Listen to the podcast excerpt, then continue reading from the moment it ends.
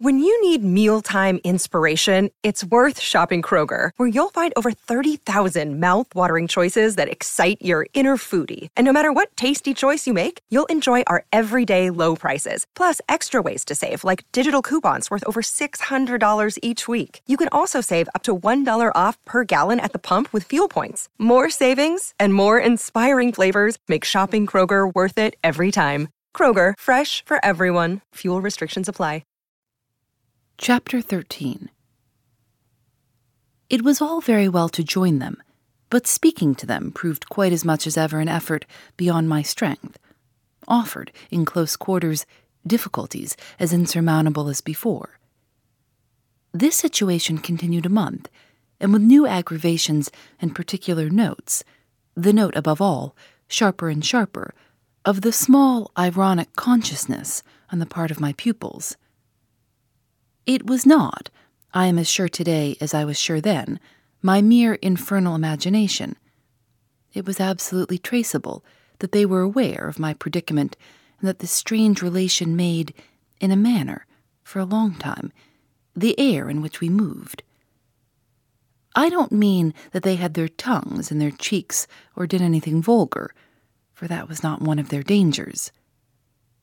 I do mean, on the other hand, that the element of the unnamed and untouched became between us greater than any other, and that so much avoidance could not have been so successfully effected without a great deal of tacit arrangement.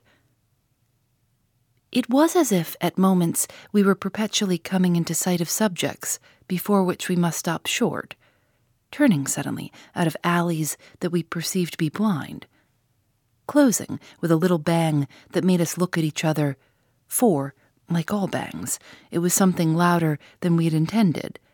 The doors we had indiscreetly opened.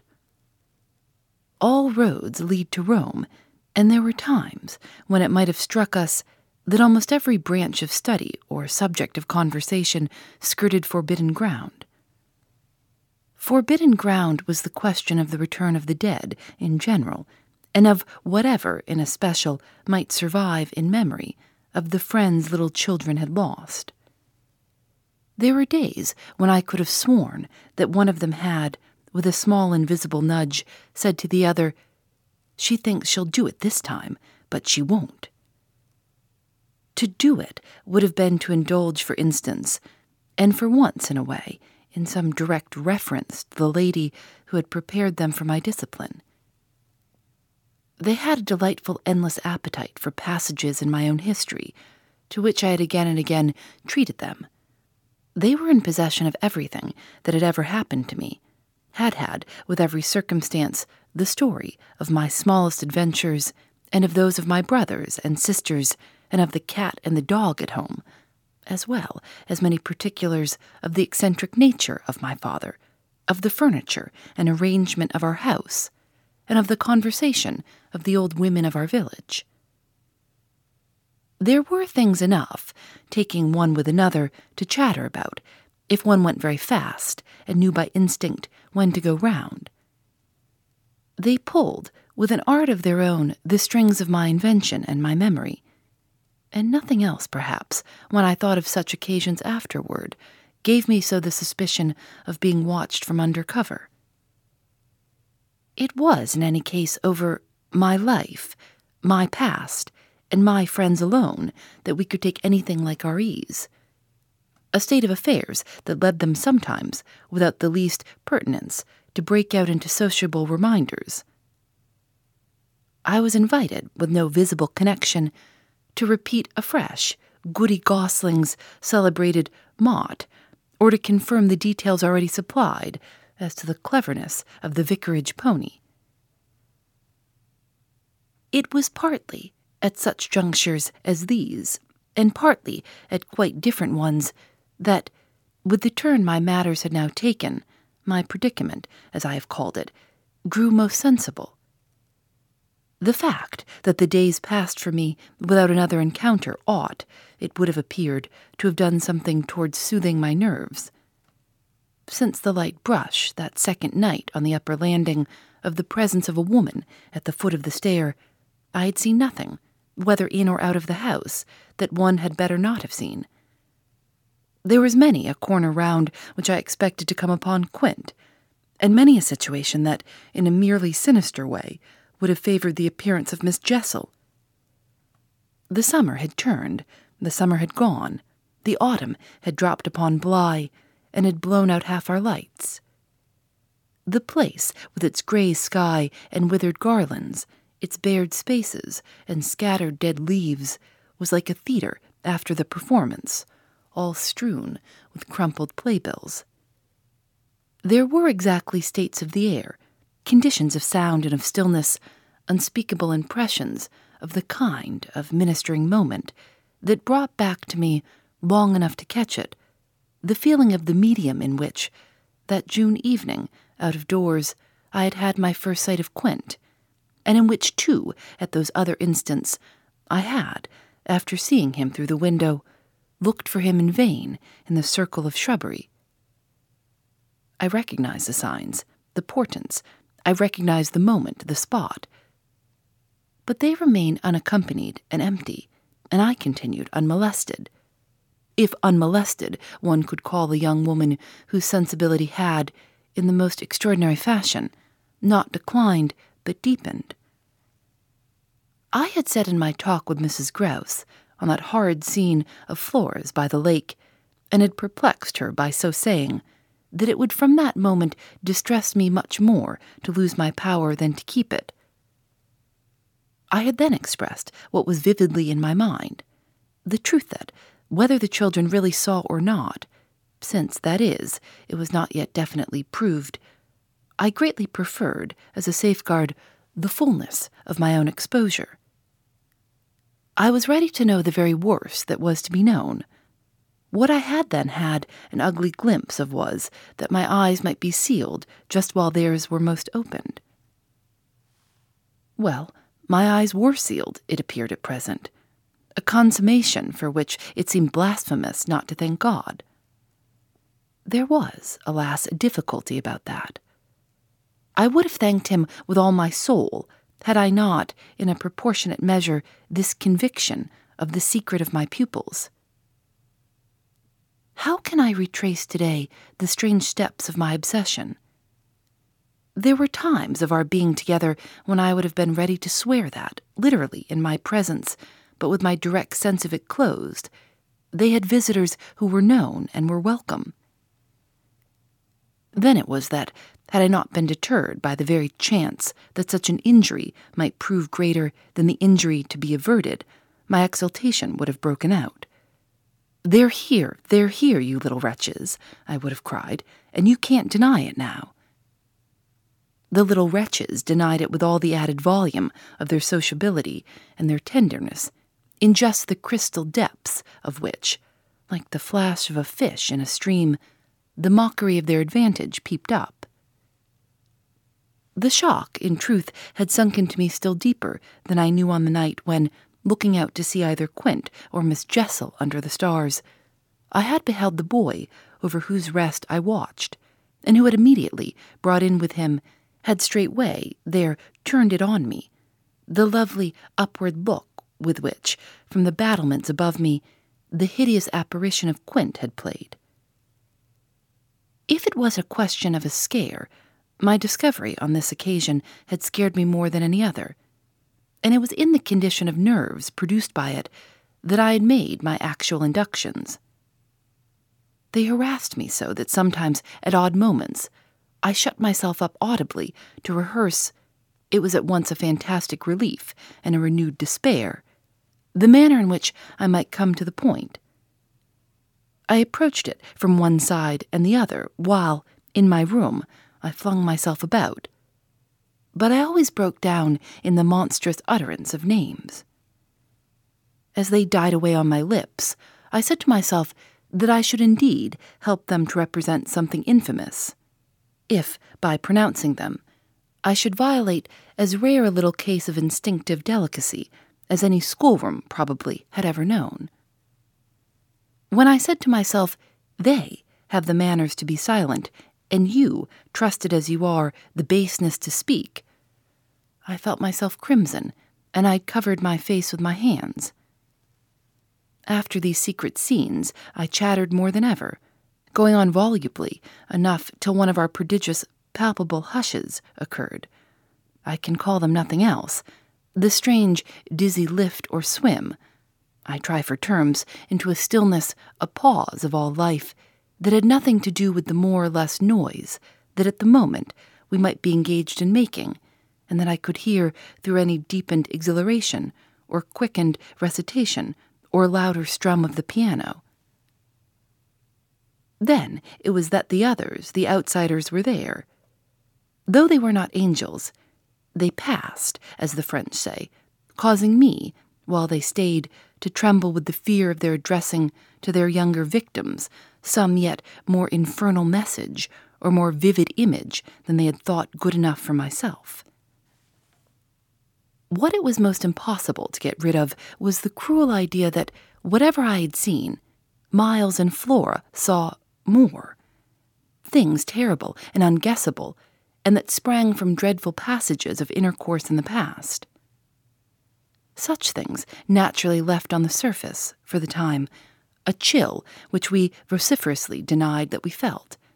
And we had, all three, with repetition, got into such splendid training that we went, each time, almost automatically, to mark the close of the incident, through the very same movements.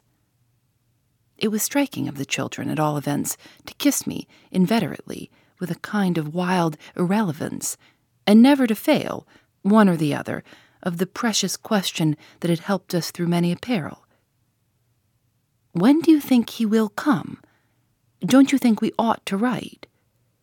There was nothing like that inquiry, we found by experience, for carrying off an awkwardness. He, of course, was their uncle in Harley Street, and we lived in such profusion of theory that he might at any moment arrive to mingle in our circle. It was impossible to have given less encouragement than he had done to such a doctrine. But if we had not had the doctrine to fall back upon, we should have deprived each other of some of our finest exhibitions. He never wrote to them. That may have been selfish, but it was a part of the flattery of his trust of me for the way in which a man pays his highest tribute to a woman is apt to be but the more festal celebration of one of the sacred laws of his comfort. And I held that I carried out the spirit of the pledge given not to appeal to him when I let my charges understand that their own letters were but charming literary exercises. They were too beautiful to be posted. I kept them myself. I have them all to this hour. This was a rule indeed which only added to the satiric effect of my being plied with the supposition that he might at any moment be among us. It was exactly as if my charges knew how almost more awkward than anything else that might be for me. There appears to me, moreover, as I look back, no note in all this more extraordinary than the mere fact that, in spite of my tension and of their triumph, I never lost patience with them. Adorable they must in truth have been, I now reflect, that I didn't in these days hate them. Would exasperation, however, if relief had longer been postponed, finally have betrayed me? It little matters, for relief arrived. I call it relief, though it was only the relief that a snap brings to a strain or the burst of a thunderstorm to a day of suffocation. It was at least change, and it came with a rush. Chapter 14 Walking to church a certain Sunday morning, I had little Miles at my side, and his sister in advance of us, and at Mrs. Grose's, well in sight. It was a crisp, clear day, the first of its order for some time. The night had brought a touch of frost, and the autumn air, bright and sharp, made the church bells almost gay. It was an odd accident of thought that I should have happened at such a moment to be particularly and very gratefully struck with the obedience of my little charges.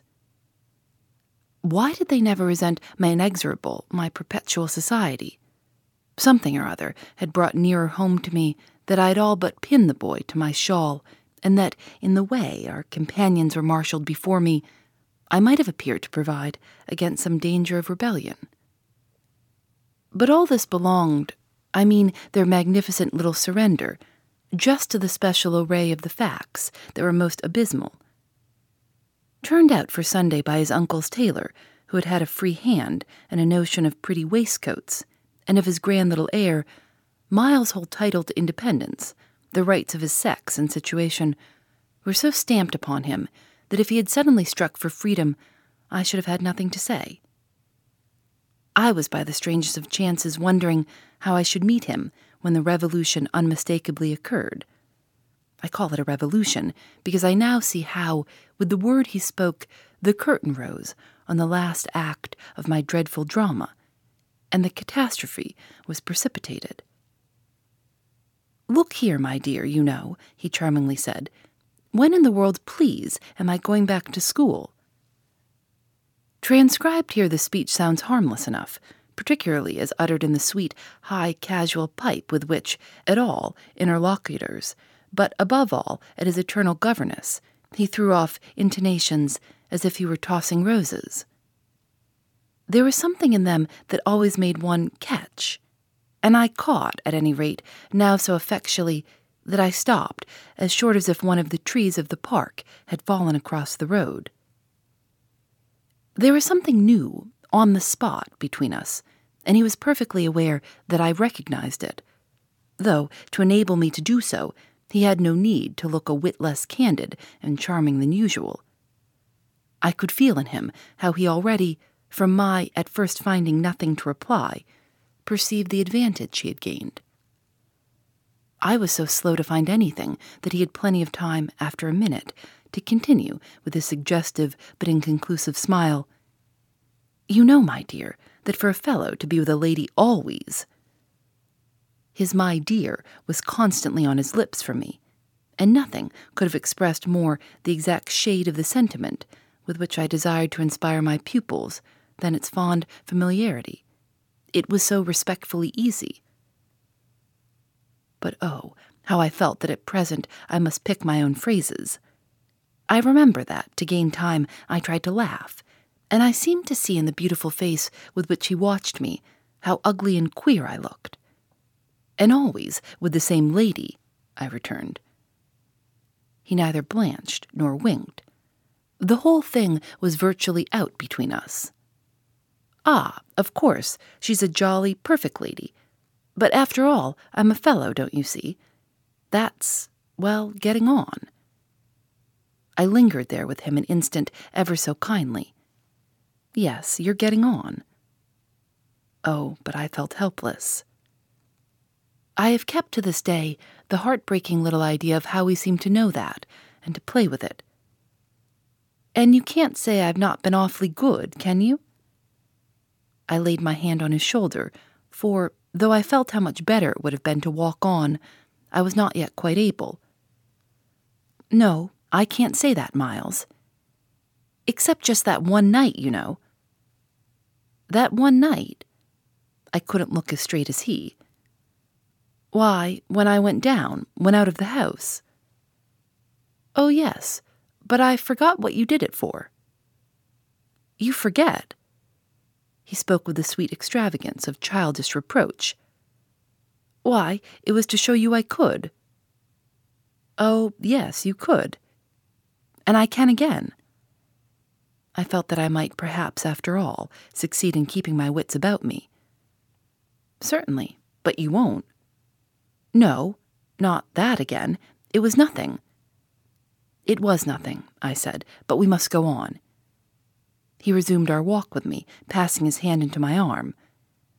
Then, when am I going back? I wore, in turning it over, my most responsible air. Were you very happy at school? He just considered. Oh, I'm happy enough anywhere. Well, then, I quavered, if you're just as happy here. Ah, but that isn't everything. Of course, you know a lot. But you hint that you know almost as much, I risked as he paused. Not half I want to, Miles honestly professed. But it isn't so much that. What is it then? Well, I want to see more life. I see, I see. We had arrived within sight of the church and of various persons, including several of the household of Bly, on their way to it and clustered about the door to see us go in. I quickened our step. I wanted to get there before the question between us opened up much further. I reflected hungrily that, for more than an hour, he would have to be silent, and I thought with envy of the comparative dusk of the pew and of the almost spiritual help of the hassock on which I might bend my knees. I seemed literally to be running a race with some confusion to which he was about to reduce me, but I felt that he had got in first when, before we'd even entered the churchyard, he threw out, I want my own sort. It literally made me bound forward. There are not many of your sort, Miles, I laughed, unless perhaps dear little Flora. You really compare me to a baby girl. This found me singularly weak. Don't you, then, love our sweet Flora? If I didn't, and you too, if I didn't, he repeated, as if retreating for a jump, yet leaving his thought so unfinished that, after we had come into the gate, another stop, which he imposed on me by the pressure of his arm, had become inevitable. Mrs. Grose and Flora had passed into the church, the other worshippers had followed, and we were, for the minute, alone among the old, thick graves. We had paused on the path from the gate by a low, oblong, table like tomb. Yes, if you didn't. He looked while I waited at the graves. Well, you know what. But he didn't move, and he presently produced something that made me drop straight down on the stone slab, as if suddenly to rest.